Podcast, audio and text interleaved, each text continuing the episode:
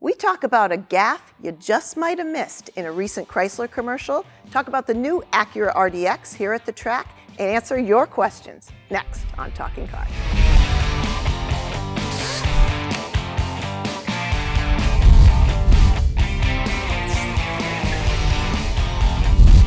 Hi, and welcome to Talking Cars. I'm Jennifer Stockberger. I'm John Lincove. And I'm Keith Barry.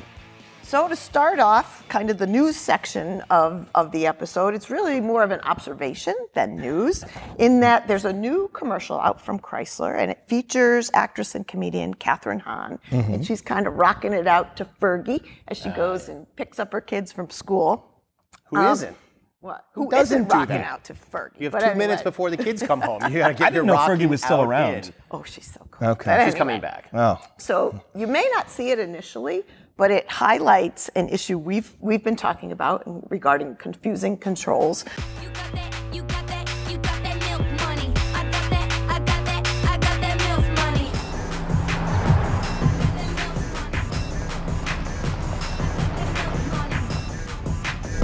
I got that milk money. I got that milk money. Hi, Mom. I got that milk.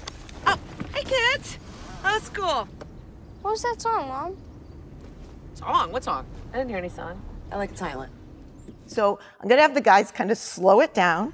We'll walk you through it. So she's in there, and she's kind of rocking it out, and then she stopped because she's obviously got her arms up.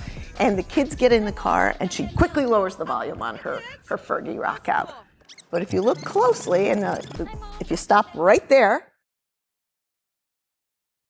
that is not the volume knob. That is the gear selector. So it kind of highlights what we've been saying. Well, sure. I mean, first off, you know, I don't expect her as an actress to be super intimate with that car. That's not her job. Just like I'm not going to be on set and know everything that's going on. But it's obviously that she grabbed a knob because it's confusing. It's not the volume knob. She grabbed the transmission knob because it, you know, she's looking this way. It's intuitive. It's like it. Yeah, exactly, and it's logical. You know, it's right there. I think what's really interesting is that nobody from Chrysler, FCA, right. Fiat, Chrysler, you know, automobiles caught that. You know, there's got to be someone on set. Yep. And they have to look at all the edits. That's what's weird. Yeah, and I would think, you know, generally we rotary gear selectors are one that we're actually somewhat less concerned about. Sure. But it just points out it's not just the independent operation of that one thing. It's the proximity to. Right. Similar things around it. I mean, if you look closely at an interior shot, that gear selector is right next to a volume knob. Yeah. And I think some of us, when we were driving our Pacifica, accidentally knocked it into, I think, did you say you did it? Yeah, I did, but I'm also the guy who whenever I get into a Mercedes and it rains, I throw it into neutral. Right. But that's, you know, it does say something about standardization and also, you know, operating by feel, where you expect something to be. And the Pacifica, it's a common rental car, you know? Yep. People get in and out of these things all the time, and that's the last thing you want is, you know, oh Fergie's on, turn it off, and all of a sudden your car goes ring. Yeah. Exactly. Yeah, it is true. It's one of the better confusing controls, you know. And I mean, we liked it in the Ford, we liked it in the Ford Fusion, and we, you know, we've talked about it. Like again, like you said, it's much like the traditional Prindle. Right. You know you're going to drive. You know you're putting it in the park. It's not you know, it's not the Volvo XC40 where you're tapping, and once maybe you get used to it, you don't have to look at it. Right. And you know, the fourth time that I've driven the Pacifica, totally fine. But you know, it's always going to be someone's first time driving this car, and obviously it was Katherine Hahn's this time. Yes. Katherine Hahn. So actually, we did reach out to Chrysler and ask them for a comment about this, and this is what they sent us. The creative direction was always such that Katherine's hand was on the shifter, waiting to put the Chrysler Pacifica into drive after her kids settled in the back seat of the vehicle. The moment she turns the volume down is not on camera. The music turns off as a record scratch moment, bringing her back to reality. Given that some viewers have interpreted the intent differently, this video will be edited to make it more clear. So we really think that's pretty good that they're going to clarify the event, make it a little better. And as we know, this is not just a Chrysler issue. We continue to look at controls changing for controls' sake or gimmick's sake, or I don't know what the right word is, but it's making them different just to be different. I'm not sure what the benefits are. Well, as I say, it's almost like function follows form. Yeah. You know, the designer sets the whole cabin up, and they go, okay, engineers, make it work. Yeah, we need space for 18 cup holders, or we need space for extra place to put your phone, which is great, but not at the expense of having that room for usability. Mm-hmm. Usability. So that kind of brings us to, speaking of controls, we have here at the track this week a new 2019 Acura RDX, and hasn't been redesigned in some time. I think if you look back, major redesign 12, 13. Yep. So let's start with the controls, because we're in that mode and it kind of sticks out. So have you had a chance to drive it? Yeah, it's a great car. However, it looks, I would say the controls remind me of like a 1990s Iowa boombox, you know? There's that big knob in the middle, but it's not a and it's like you want blast Biggie or something, you know? But unfortunately that's not even the volume knob. That's the tiny little volume knob is up here, and then there's this giant control for a thing that most people will never use, which is the driving selector. It's a great sort of marketing thing for Acura to be able to point out, but it's just this huge thing that's taking up valuable real estate. And then the shifter is kind of that Acura Honda style push me, pull you kind of. There are buttons that go forward and backward, and then the navigation. I think. I mean, you were talking about that. You spent some time with it. Right. So I actually bought the car for our test program. We had borrowed one, rented it actually from Acura to get some early experience. And we wrote a first drive that's on ConsumerReports.org about it. But then I went out and bought the more, mainstream. Thank you. Even the mainstream version. One still has. Well, they all have it. Yeah. It's a standard. Confusion comes standard. I think with the Acura RDX. So we're bringing it in. We're putting miles on it for our test program. But I was saying it's their most popular model, and it also was the most reliable Acura in our survey. So it's a big vehicle for them. So let's put 2 touchpads on it instead of a touchscreen. Exactly. So they have 2 touchpads, a large rectangle, and that's more horizontal, and then a vertical small rectangle next to it. Mm-hmm. And one controls a side screen, and one controls the main screen, and it's mapped so that if you move your finger to the corner, the cursor will jump to the upper corner. It's much better in a poor way than the Lexus system, the Lexus Remote Touch. Mm. Because that just bounces all over. You know, you're touching it, and it's like it sounds like a video game. Bang, bang, bang, bang, bang, bang. You know, and you're trying to grab the right function. But this one still, it has swipes and vertical swipes, and then if you're in a radio, you swipe up to go down. So it's take out that dynamic driving control in the middle and put a touchscreen there, right? Like every other manufacturer in the world has done. Yeah, you know, and there's good touchscreens. And it's a shame because the car itself is incredible. I mean, it really is. It really is. Yeah. And if they had, like you were saying, if they had something like, even Honda, the parent company, has kind of figured it out after a lot of complaints about, taking away the volume knob in the Civic. They brought it back. They no longer have those 2 screens working in opposition with each other. Actually, the new Hondas have some pretty good user interface. But this is, I don't know. Truly, the day before, I have my son at the bus stop. And all I'm trying to do is change the radio station. And Fergie on? Yeah, Fergie was not. I'm trying to find Fergie. Yeah. And he's 14, and he doesn't laugh a lot. 14-year-old boys don't just out and out laugh. He was laughing at me, trying to change the radio station with this touchpad. Yeah, and they call it the Acura True Touchpad Interface. I found it interesting is that one thing they said, it didn't operate like a mouse. And we wrote that, and I said, you know what? Everyone knows how to operate a mouse. Why change that? So really, but I think to your point, I felt like this really good car. Mm-hmm. I got in it. I thought the fit and finish was beautiful. Yep. The minute you open the door, 272 horsepower, 2-liter turbo, 4-cylinder, 10-speed automatic that shifts like, just steps right up smoothly, overshadowed. Initially, for my first impressions, by the that's a shame inability to it is my radio station and have my child laugh at me. And Acura kind of hurts. I mean, talking with the dealer, remain nameless. They don't sell a ton of the ILX sedans. Mm-hmm. They sell more of used ones.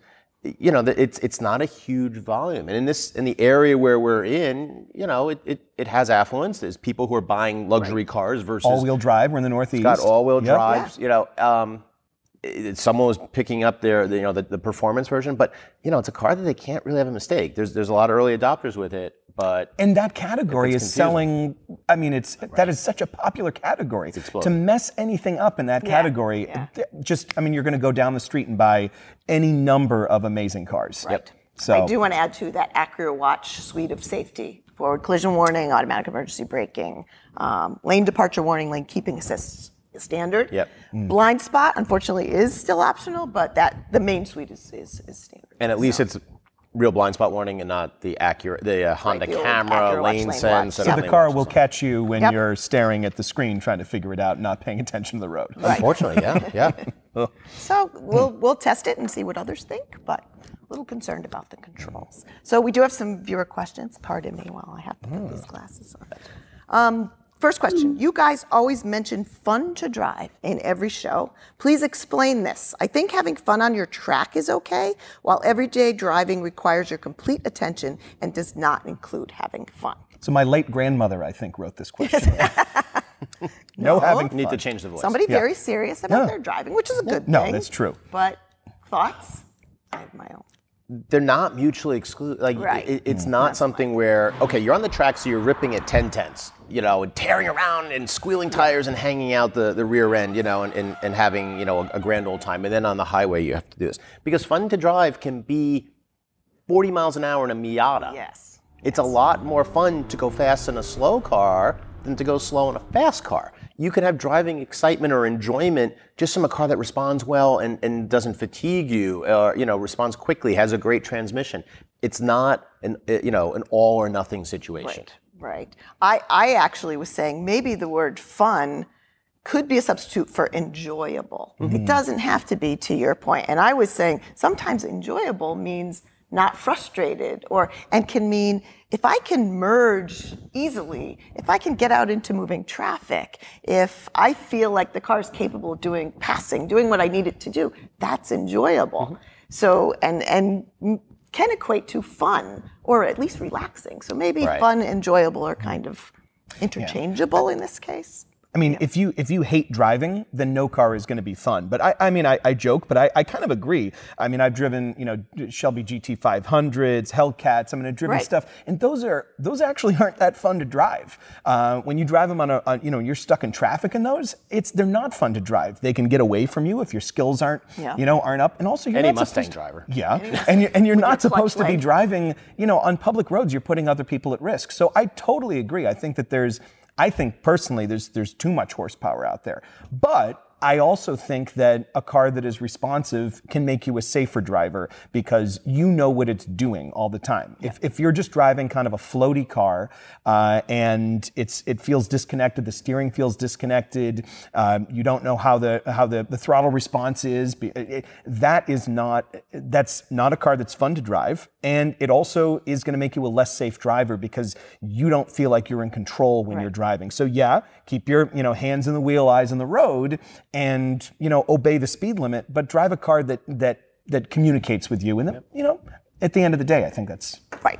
I think the least enjoyable car that I drove on the road in my 15 years here, we had a 911. And you're doing 60, even 75 with traffic in that car, and it feels like you're doing 40. And the car is in seventh gear. It doesn't want to. Yeah, right. And it's just and the engine's just almost droning. It's not that sing from a flat six cylinder. Right. So it's there's fun, and it doesn't mean that you have to have ripping around. And we certainly agree. Driving requires your complete attention. We say that over and over. So, second question: when the driver's side small overlap crash test was introduced, it was a hard crash test to pass. Mm-hmm.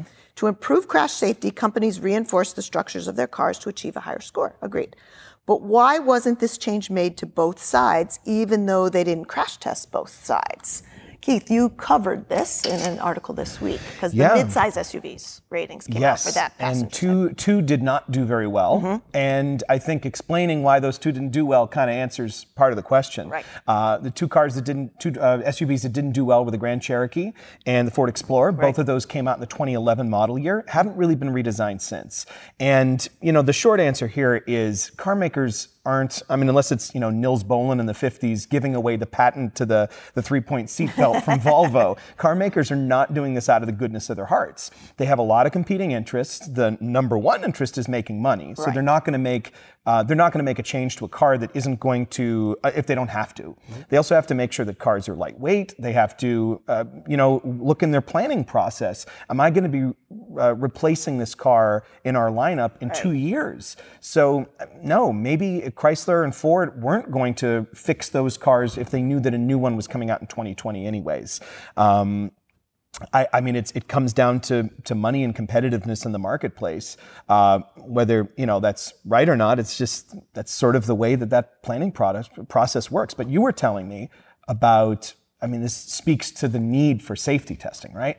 Right, and it points out, you talked about different philosophies. If the car is going to be redesigned soon, they may not touch it. Others might redesign just because of reputation. But it also speaks to a little bit of designing for the test. Mm-hmm. They only touch the one side, and I credit IIHS with kind of saying, hey, let's test a couple on this opposite side to kind of highlight those that weren't doing the same reinforcement on the passenger side. Toyota got caught out with the initial test. Right, initially. So yeah, and IHS continues to kind of up the ante and throw a new test in every couple of years to kind of challenge manufacturers, which I like. And we've pointed out when other IHS or other crash tests have come out, for people who own these cars, it doesn't mean your car just suddenly got unsafe. Yeah, and even it's just a new piece of information. I talked to the testing director. I interviewed him for the article, and he said, don't go out and sell your car. Right. But when you're buying a new car, maybe you're going to want to buy something like the 2019 Kia Sorento, which is the only one that got a top safety pick in the midsize SUVs. Right. And it makes sense. They've redesigned it. They know the test is coming. It's a brand new car. Mm-hmm. Okay, we have one final question. Again, the glasses. Hi, Talking Cars. I'm wondering if you think the Tesla Model 3 will ever be on the teen driver list. What are the factors to watch over the years to come with that car?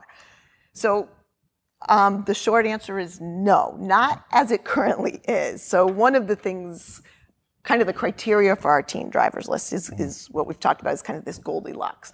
Not too big, not too small, not too fast. Mm-hmm. That's what would disqualify the current Model 3. 5.25 seconds, 0 to 60 on our track. Mm. Too quick. Not the kind of car we think a new driver should have. Somewhat the cost. It's not uncommon for new drivers to have fender benders or even a more severe crash. I was going to say it's a lucky teen. Who's getting a Model 3. Yeah. Maybe. Yes. Yeah.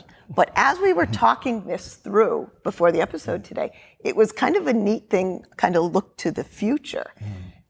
Tesla has over-the-air updates. Yeah, so it could be that as it depreciates, that you could get a nanny, so to speak. The parents could just, there's an available download. Right. Tesla will push through, and then parents could just set a teen mode. You can already set up driver profiles, so then set up an additional teen mode. Right. It's like Ford MyKey, which they had a few years back. It's like the old Ford MyKey, right? Mm-hmm. Which describe that a little bit. Oh, so. It was basically a special key. That kind of you would give to your teen driver, and it would geofence. It would set set alerts if they went over the speed limit.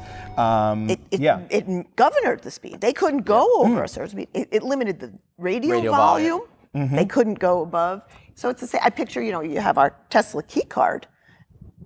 What if the teen had his own? And as soon as he unlocked that car, this download engaged. Right. And, it might be Tesla. It might be somebody else who has this ability to kind of govern the car down. Right. I mean, Tesla was able to, during the Florida hurricanes last year, they were able to up the battery capacity so people could actually get to a charger. Right.